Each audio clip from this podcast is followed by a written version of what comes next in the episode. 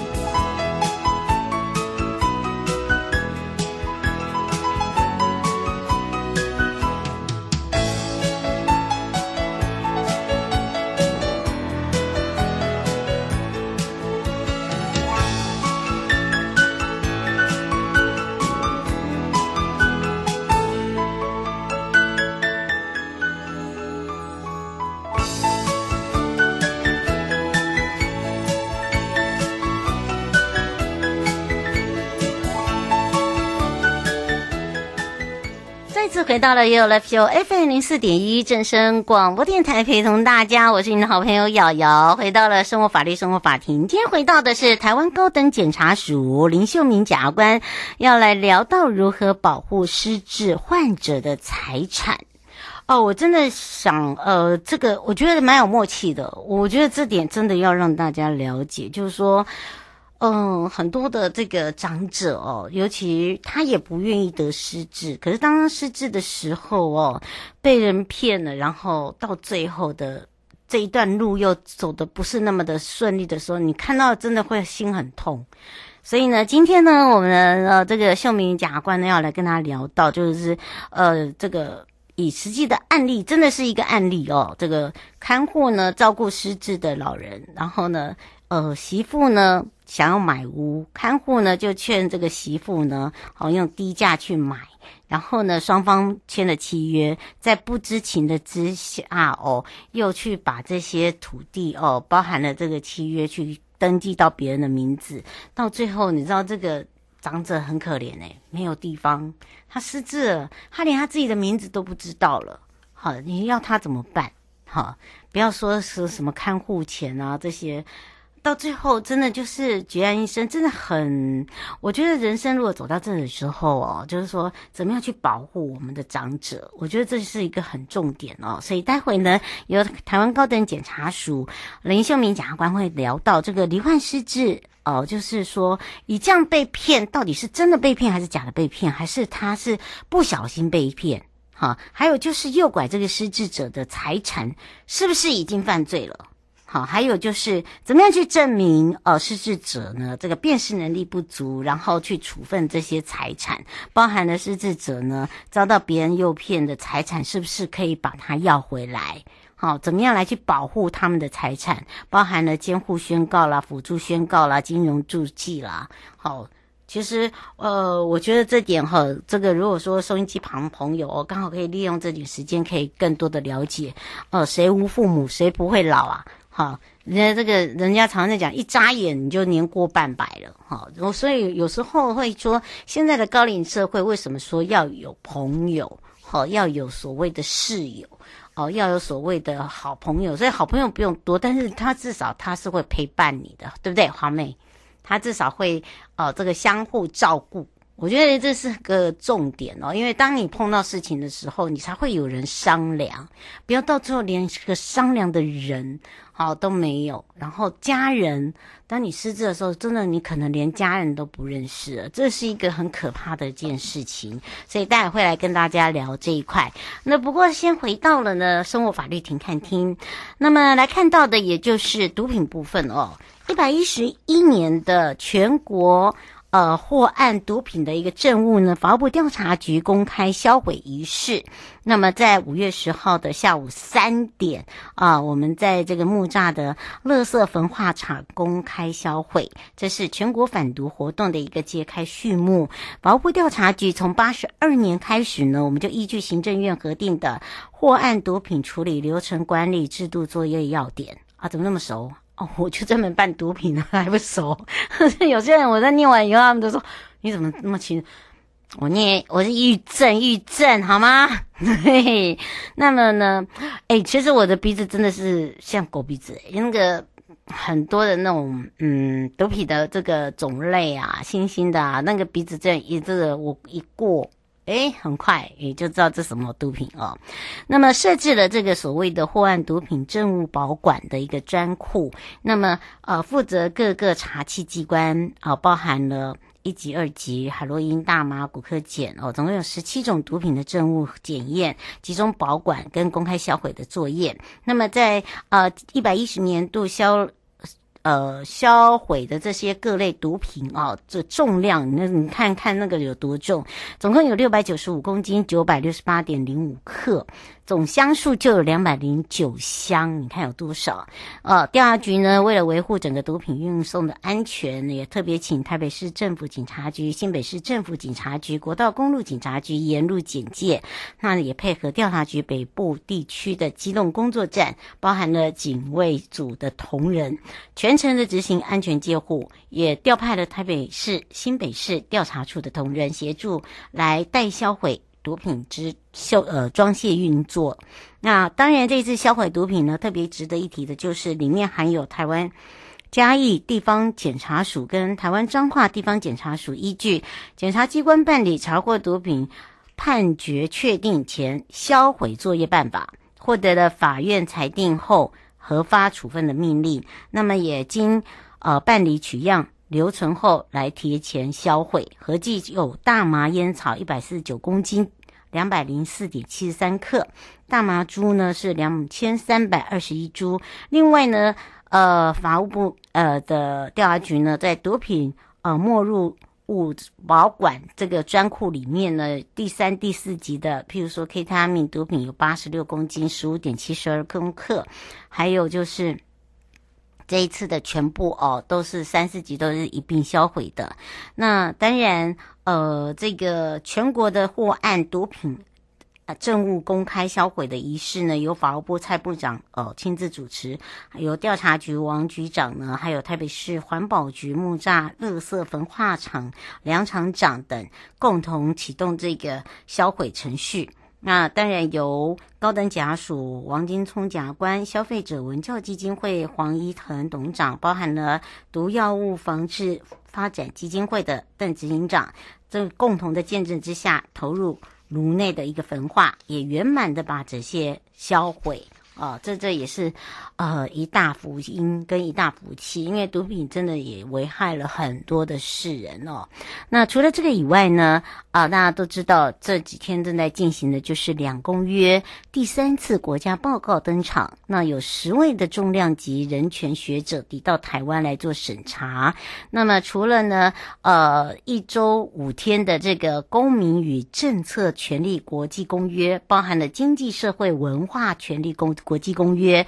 我们就就称为两公约。好，这最简单。那第三次国家报告呢，又又邀请了这十位的国际级的人权学者专家来到台湾，了解我们整个工作的进度，也让全世界再次看到台湾具体活呃整个行动的一个落实两公约，不管是在决心跟积极参与国际人士人权的一个努力。那么这一次呢，由黄议员司长呢。呃，带着同仁推广这个业务，那么由曾任这个法制司司长以前，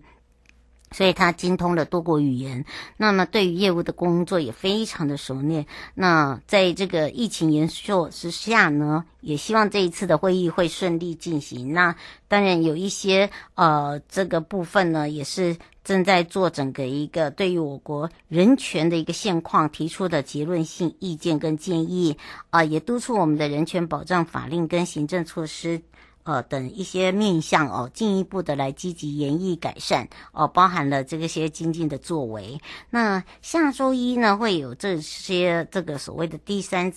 次的国家报告里面呢，呃，也会让大家。用直播的方式哦，可以来看到。那么当然也可以看到我们整个国际公约里面包含的审查里面，呃，在做全程线上的一个直播，首度加入了我们所谓的结论性的意见，还有就是建议发表记者会的一个直播。那直播画面呢，我们有及时的字幕播出，所以大家不用担心。好。呃，不知道说里面在说明在什么，也增加了大家参与整个审查会议的可进性啊，让大家呢。可以在为这个人权实践上面哦，再度获得国际社会上面的一个肯定。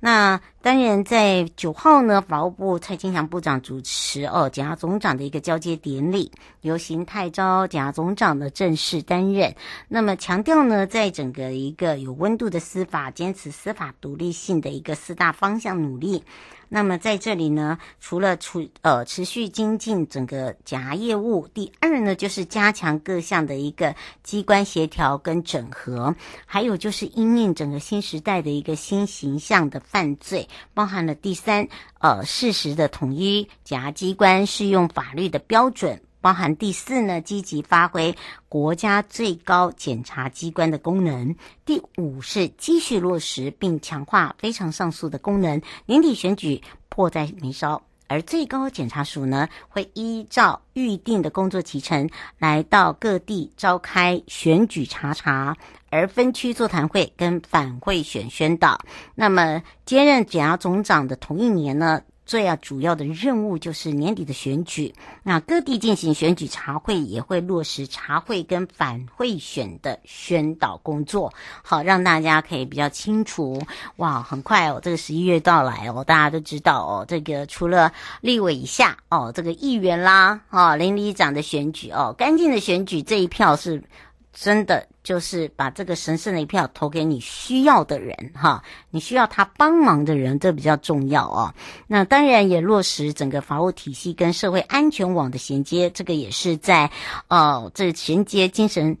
受刑人跟受处分人的一个回归社区，还有包含法务部也举办了一个加强社区转衔机制的一个北区座谈会。那主要呢就是让这些转衔机制运作可以更加顺畅。也确保整个社会安全网来接住每一个需要被接住的人。好，带回来的时候就回到了台湾高等检察署检察官时间。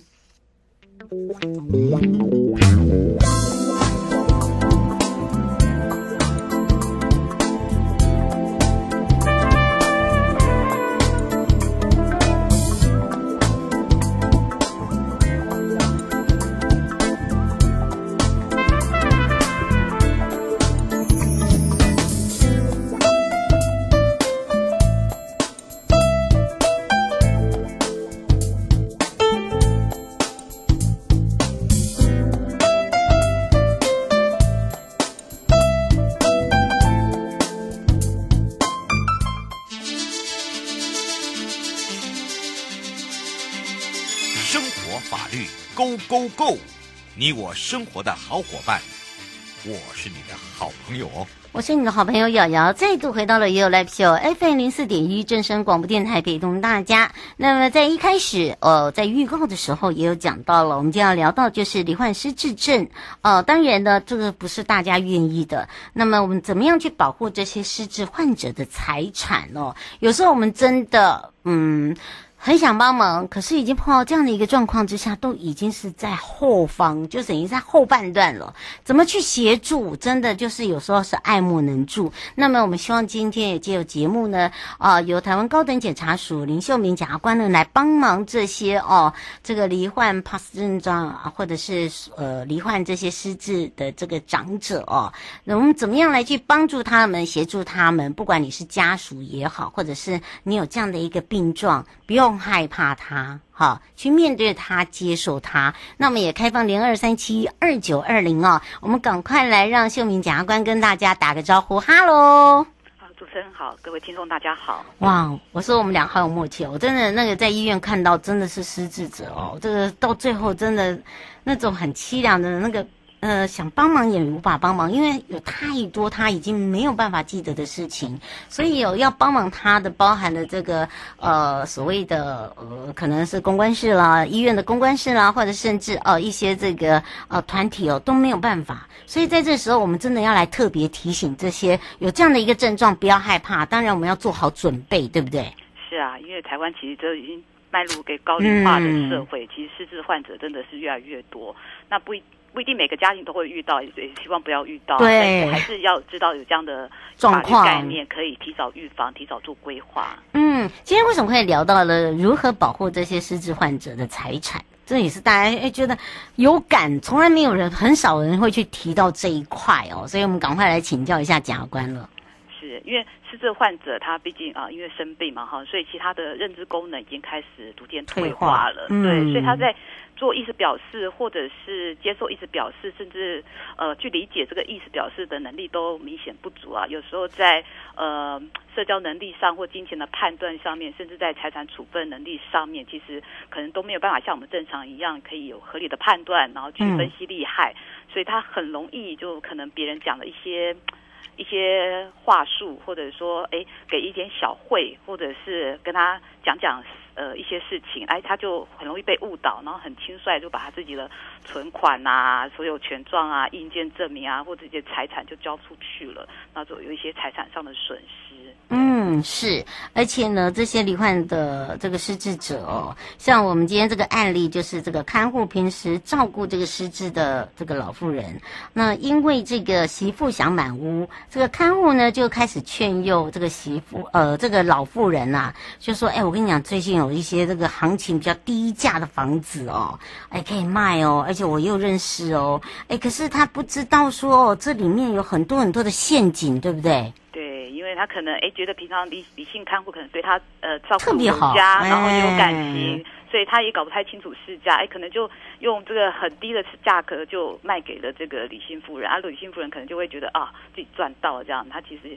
就是利用他这样智能不足的状况下去诱骗了他的财产。嗯，是，所以大家就会有时候听到的时候很生气，可是就就已经过户啦，怎么办呢？啊，这个是这个这个这个有这个所谓的行骗行为吗？好、哦，这个很多人都会搞不清楚、欸，哎，嗯，是，哎。其实，如果理性看护他是用诈术的手法，比方骗他说：“哎，你的房子其实是海沙屋哦，那个价格不高。”会用诈术的手法，其实这是我们所熟悉的，可能用呃诈骗方式使人交付财物，就会构成诈欺罪。但是我们看到实务上看到的这个呃失智者被骗财产的部分，其实很多都不是适用诈术，他可能就是用诈术以外的方式，像我们刚刚说的，哎，是一点小惠啊，或者跟他哎动以利害啊，然后用话术方式，还没有达到我们所谓诈欺用诈术的方式，但是他就是利用这个被害人啊，因为他失智，然后可能自律不够，然后意识能力也薄弱，对事情没有办法做一个合理的判断或利害的分析，那他就很快很轻易就把这财产交付出去，那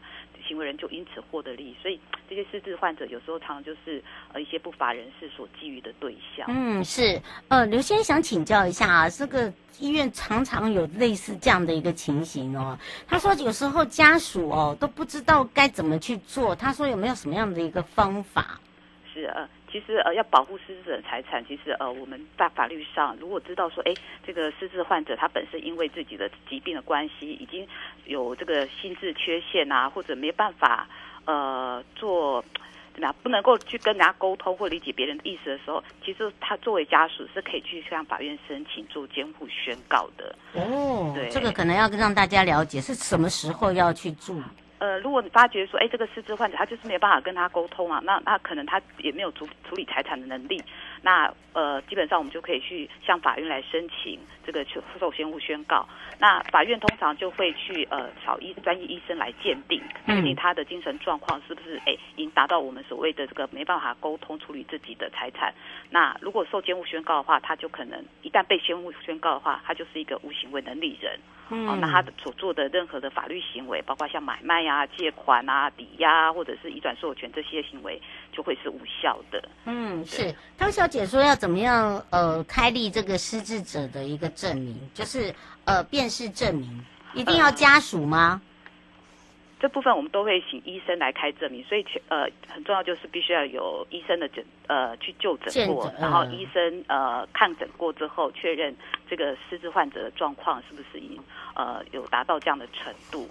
嗯，是哦。汤小姐再问一下，她说如果说不是亲人，然后是看不下去的人，要怎么样去证明这个失智者的一个辨识能力，帮他去做申请？嗯。法律上还是规定是只有利害关系人，包括像本人啊、配偶啊，或者他的亲属啊、事情等内的亲属，那呃，或者是有同居、共同居住的亲属啊、甲官或者是社福机构、政府可以了。那如果呃，这呃，这个有。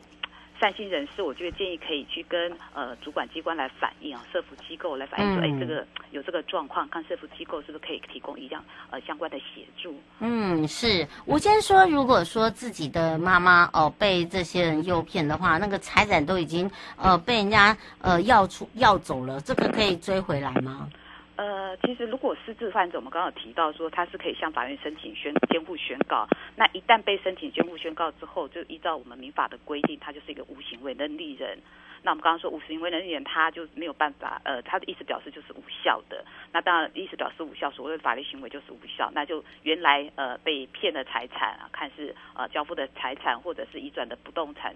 呃就可以要回来，请求涂销相关登记。嗯，等于是说，呃，不管如何，如果说他的这个呃失智的状况已经被确认了，对不对？对，有受监护宣告，但事实上很多都是还没受受监护宣告，所以这边也要提醒听众，如果真的还没有受监护宣告，那他所谓的法律行为就不一定全部都无效了，就要看具体状况。那具体状况就要去证明说，哎，这个受监护这个呃失智患者他在做这个。法律行为就是在处分财产的时候，是不是一个无意识或精神错乱中所做的？好，那如果能够证明到他无意识或精神错乱所做的话，那依照我们民法的规定，他还是意思表示无效，当然就还是可以请求返还或者是涂销相关登记。嗯，但是困难就是在证明的部分，因为呃，通常很多呃家属发现，哎。这个自己的亲人的财产被移转，或者存款被提领一空，后来才发现说，哎，怎么都不见了？然后事实上是好早之前的发生的事情，